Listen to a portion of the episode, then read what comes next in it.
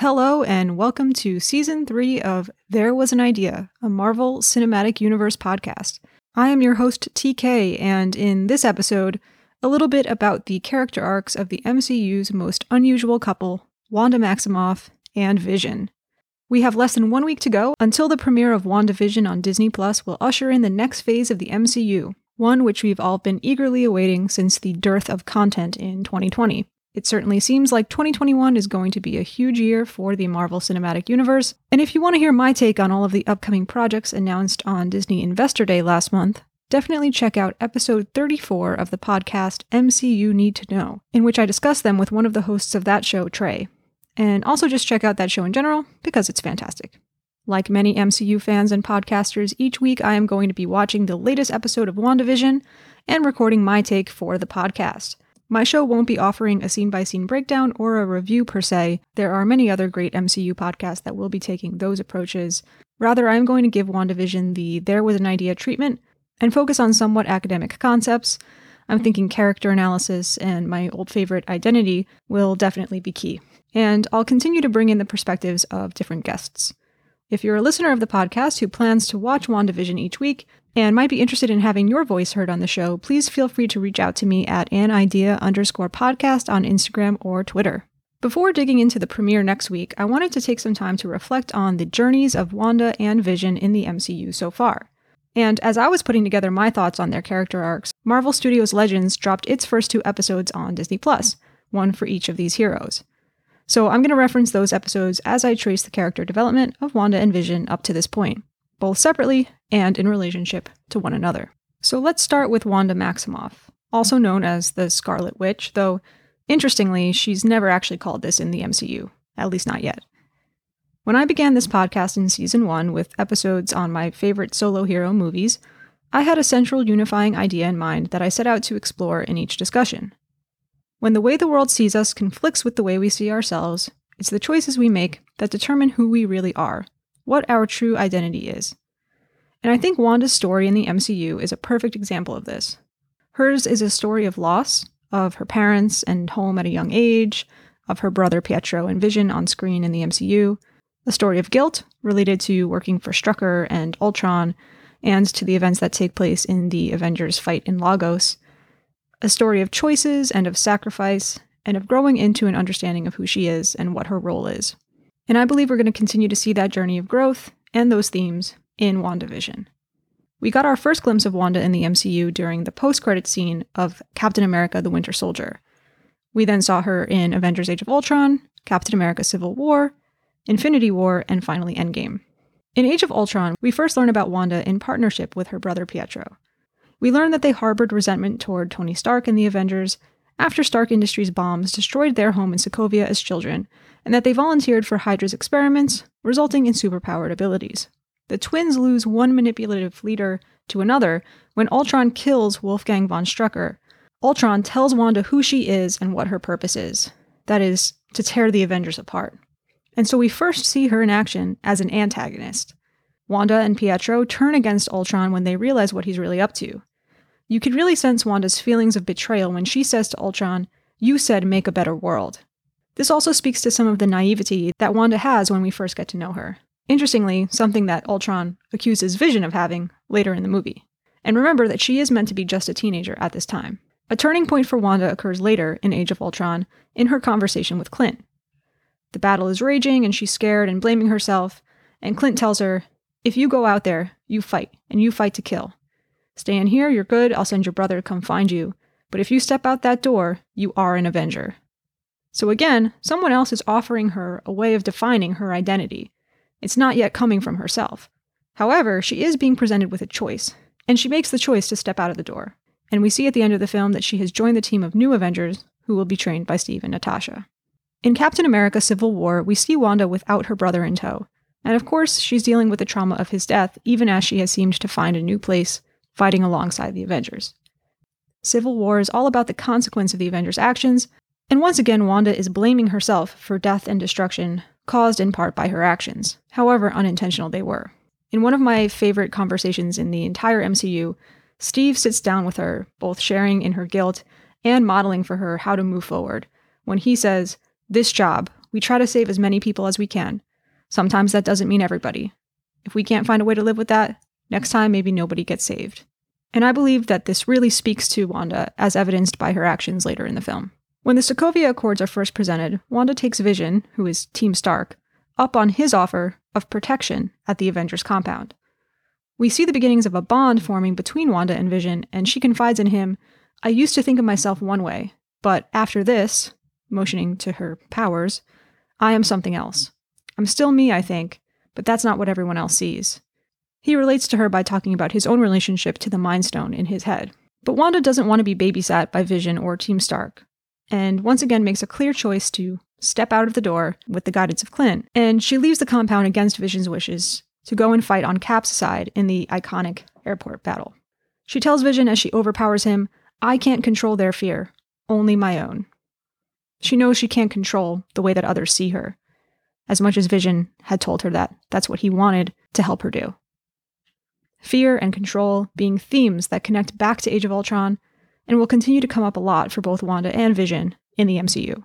Wanda and Vision do share a sweet I'm sorry, me too moment after the airport fight, so it's not hugely surprising that when we first see these characters in Infinity War, they're together in a romantic relationship. More on that later. Despite objecting to the idea earlier in the film, Wanda makes the selfless choice at the end of Infinity War to destroy the Mind Stone, killing Vision along with it, and then is forced to watch as Thanos uses the Time Stone to retrieve the Mind Stone and kill Vision. So essentially, she has to watch the person she loves die in front of her twice. Then, in Avengers Endgame, Wanda participates in the epic battle scene, saying to Thanos, You took everything from me. And when he says he doesn't even know who she is, she replies, You will. I really love what the Legends episode did in its recap of this moment, by the way, cutting from this scene of her fighting Thanos to black and white flashes of her brother and Vision and their deaths. For the third time, we also get a conversation, this time in Endgame, between Wanda and Clint. And this time she's the one offering some insight and support to him when she says, she knows, they both do, in reference to his wish of being able to let Natasha know that the Avengers were successful against Thanos. I think we can see here some definite growth and maturity on the part of Wanda. Okay, so now on to Vision, a character whose identity story is all about seeking to understand himself, a character whose position as an outsider both isolates him and provides him with a unique insight into the dealings of the Avengers and human beings in general. Vision is incredibly logical and wise when it comes to that which is outside of himself, but how does he see himself? In his very first scene in Age of Ultron, Vision flies to the window and looks out, the camera first showing the sharp lines of the city outside, his own visage blurry and unclear until slowly his reflection is brought into focus. A nice visual representation of what his journey is going to entail. Vision is literally named after the way others viewed him. Both Thor and Ultron say, I've had a vision. Interestingly, this is the same movie in which each of the Avengers have frightening visions of potential futures when Wanda gets inside their heads. Like the Marvel Legends episode shows, Vision's journey can be traced back to Jarvis. Despite being introduced to this character as an AI, we did get glimpses of his unique humor and the importance of his relationship to Tony Stark. These aspects of Jarvis humanized him, and so when he is killed by Ultron, I don't think I'm alone in saying that I was genuinely sad about it. But when we first meet Vision, it's significant that he says, I'm not Ultron. I'm not Jarvis. I am. I am. He may not understand what he is, but he continues to articulate what he is not. He says, Maybe I am a monster. I don't think I'd know if I were one. I'm not what you are, and not what you intended. But we do immediately see that he does know some things. He knows that Ultron needs to be destroyed, and that he's a team player. Oh, and we also find out that he's worthy, which is no big deal or anything, when we see that he can lift Thor's hammer. I always wanted them to explore a little bit about what this meant, and maybe we'll still get to see some of that. Later in Age of Ultron, Vision's exchange with Ultron is one of my favorite scenes in the entire MCU. He says, Humans are odd. They think order and chaos are somehow opposites and try to control what won't be. But there is grace in their failings. I think you miss that. Ultron says, They're doomed. And Vision replies, Yes, but a thing isn't beautiful because it lasts. It's a privilege to be among them. To which Ultron says, You're unbearably naive. And Vision gets a humorous moment when he says, Well, I was born yesterday. The way that they use this line in the voiceover in the Marvel Legends episode is very powerful. So, just like I said with the Wanda one, I think it's worthwhile to check out these Legends episodes. So, we next see Vision's character in Captain America Civil War, when he endearingly phases through the wall to speak to Steve and Wanda as opposed to using the door. We gain more insight into Vision's developing understanding of his own humanity.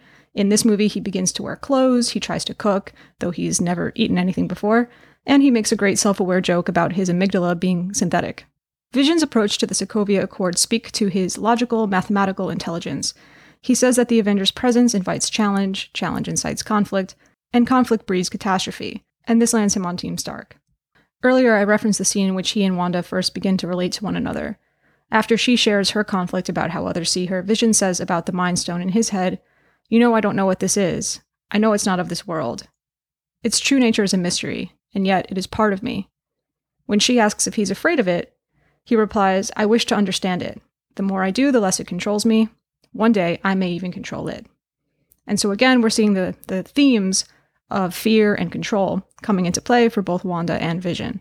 Then, when we first see Vision in Avengers Infinity War, he looks unlike what we've seen him before. Completely human, a visual signal to viewers perhaps that he has come a long way in understanding and or embracing that aspect of himself. However, the stone in his head cannot be ignored. It speaks to him and it warns him. After learning about Thanos' goal of acquiring all of the Infinity Stones, Vision says, We have to destroy it. I've been giving a good deal of thought to this entity in my head, about its nature. He knows that Wanda has the power necessary to destroy the stone, and seems willing to sacrifice himself to the cause. Later, Banner points out that Vision is made up of Jarvis, Ultron, Tony. If we take out the stone, there's a whole lot of Vision left, perhaps the best parts. But of course, because Infinity War is the pain fest that it is, they run out of time and Wanda and Vision are forced to make the sacrifice anyway. Vision tells Wanda, You could never hurt me, and echoes the words she said to him earlier in the movie when she touched the stone I just feel you. And that brings us to the final aspect of these characters that I want to reflect on before WandaVision premieres who they are in relationship to each other. While we didn't see all of their romance develop on screen, little moments like the paprikash scene and the I'm sorry, me too in Civil War do lay the groundwork for their relationship. I really like the scene that I refer to as the it works moment in Infinity War, when Vision, looking fully human, and Wanda, also dressed in such a way that emphasizes the just a regular person part of her, reference their two years of stolen moments, suggesting that their loyalty to each other is deeper than the allegiances to their respective sides of the Civil War conflict. Of course, their love for each other is also selfless, as evidenced by their sacrifices at the end of Infinity War. Wanda's and Vision's individual journeys in the MCU show what they have in common they both have moments of confusion, of lack of understanding. They're both figuring out who they are and what their roles are in the Avengers and in general. They both change and grow and learn, and they're both incredibly powerful and selfless. It makes sense that they were drawn to each other and that learning about each other, relating to one another, helped each of them understand more about their own individual identities. But the sacrifice at the end of Infinity War does not neatly tie up Wanda's nor Vision's story, because we know there's more to come. If Wanda had stayed dusted, perhaps that would have been the tragic but clean ending to their stories, both individual and shared. But Wanda came back with a vengeance in Endgame, now forced to live with even more traumatic memories of loss, and I think we're going to see how she deals with that in ways that are probably not very healthy in WandaVision. Going through this process of revisiting the journeys of both Wanda and Vision has made me even more excited than I already was for what's to come in the show. If you'd like to hear my take on the two episode premiere of WandaVision, be sure to check out January 21st's episode of the podcast, which I'm thrilled to share will feature Trey and Jude of MCU Need to Know. In the meantime, next Sunday I'll be releasing part two of There Was an Ideas Endgame discussion, and we're gonna win, whatever it takes. Starting January 21st, new episodes of the podcast will drop consistently on Thursdays as opposed to Sundays, and I hope you'll enjoy reflecting on the previous week's episode of Von- of WandaVision with me prior to new episodes dropping on Fridays. As always, you can find me at an idea underscore podcast on Instagram and Twitter. Thanks for listening.